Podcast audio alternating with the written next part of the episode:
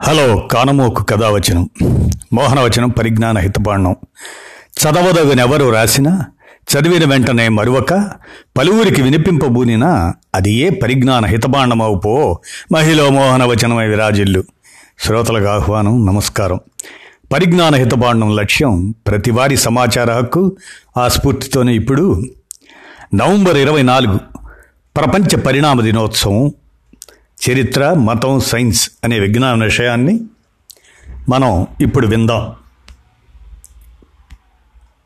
ప్రపంచ పరిణామ దినోత్సవం. మానవ జాతి విజ్ఞాన అభివృద్ధిని మలుపు తిప్పిన గొప్ప గ్రంథం. చార్లెస్ డార్విన్ రాసిన the origin of species by means of natural selection పద్దెనిమిది వందల యాభై తొమ్మిది. నవంబర్ ఇరవై నాలుగున తొలిసారిగా ప్రచురితమైన రోజును ప్రపంచవ్యాప్తంగా ప్రపంచ పరిణామ దినోత్సవంగా జరుపుకుంటారు. ఆరిజిన్ ఆఫ్ స్పెసిస్ గ్రంథంలో చార్లెస్ డార్విన్ ప్రతిపాదించిన జీవ పరిణామ సిద్ధాంతం అప్పటి వరకు జీవుల పుట్టుకకు సంబంధించి మానవుల ఆలోచనలను పూర్తిగా మార్చివేసింది. మత గ్రంథాలను ఖగోళ శాస్త్రం కొట్టిన దెబ్బ కన్నా జీవశాస్త్రం అందులో జీవ పరిణామ సిద్ధాంతం కొట్టిన దెబ్బ చాలా పెద్దది. చార్లెస్ డార్విన్ పద్దెనిమిది వందల తొమ్మిది ఫిబ్రవరి పన్నెండున ఇంగ్లండ్లోని షూస్బరీలో జన్మించాడు.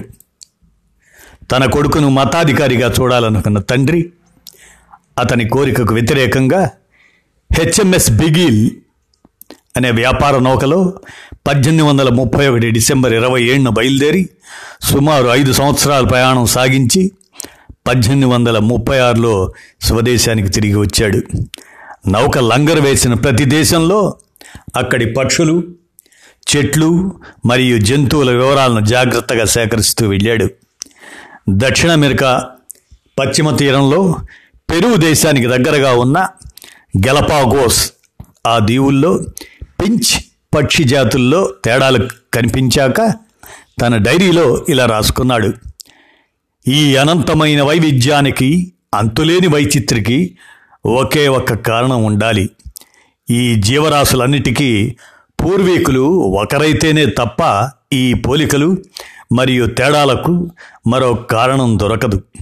కోట్ల సంవత్సరాల క్రితం ఈ పూర్వీకులు ఈ భూభాగం నుంచి దీవులకు వలస వచ్చి క్రమేణా మార్పు చెందుతూ ఎక్కడివి అక్కడ జాతులుగా ప్రజాతులుగా విడిపోయి ఉండాలి అని తరతరాలుగా మతం నిర్మించిన అంధవిశ్వాసాలకు నిర్దాక్షిణ్యంగా గోరీ కట్టేందుకు వీలు కల్పించిన ఆరిజిన్ ఆఫ్ స్పెసీస్ గ్రంథం వైజ్ఞానిక ప్రపంచంలో గొప్ప సంచలనాన్ని సృష్టించింది.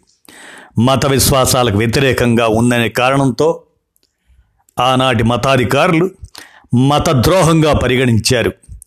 తమ కట్టుకథల చిట్టా పుస్తకాల్లో చిట్టా కథల రెట్ట పుస్తకాలలో చెప్పిన విధంగా దేవుడనేవాడు మన్ను మశాను. తన ఆకారంలో బొమ్మను చేసి ఉప్మని గాలి ఊదితే మనిషి పుట్టుకొచ్చాడు అనే కాకమ్మ కథకు వ్యతిరేకంగా డార్విన్ చెప్పిన మానవ పరిణామం వ్యతిరేకంగా ఉండటం వల్ల దైవద్రోహంగా ప్రకటించారు.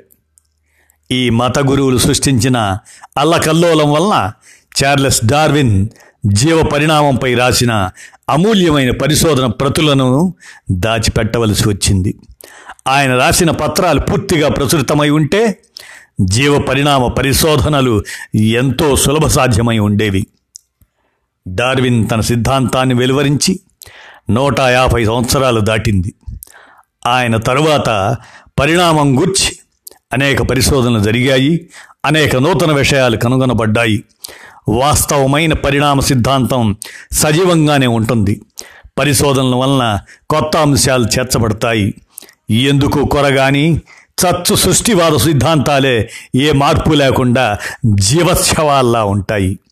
వేల ఏళ్ళుగా మత అంధవిశ్వాసాలపై నిద్రిస్తున్న మానవాళిని తట్టి మేల్కొలిపి సృష్టి గురించి మత గ్రంథాలలోని కట్టుకథలను మతాధికారులు చేసిన అబద్ధపు ప్రచారాన్ని కాలదన్ని ఈ జీవ సృష్టికి దేవుడు కారణం కాదు కోట్ల సంవత్సరాలుగా జరిగిన సుదీర్ఘ పరిణామమే కారణం అని శాస్త్రీయంగా నిరూపించిన గ్రంథం మొదటిసారిగా ప్రచురితమైన ఈ రోజును నవంబర్ ఇరవై నాలుగును మనం ఆయన్ని చార్లెస్ డార్విన్ని మరోసారి స్మరించుకుందాం.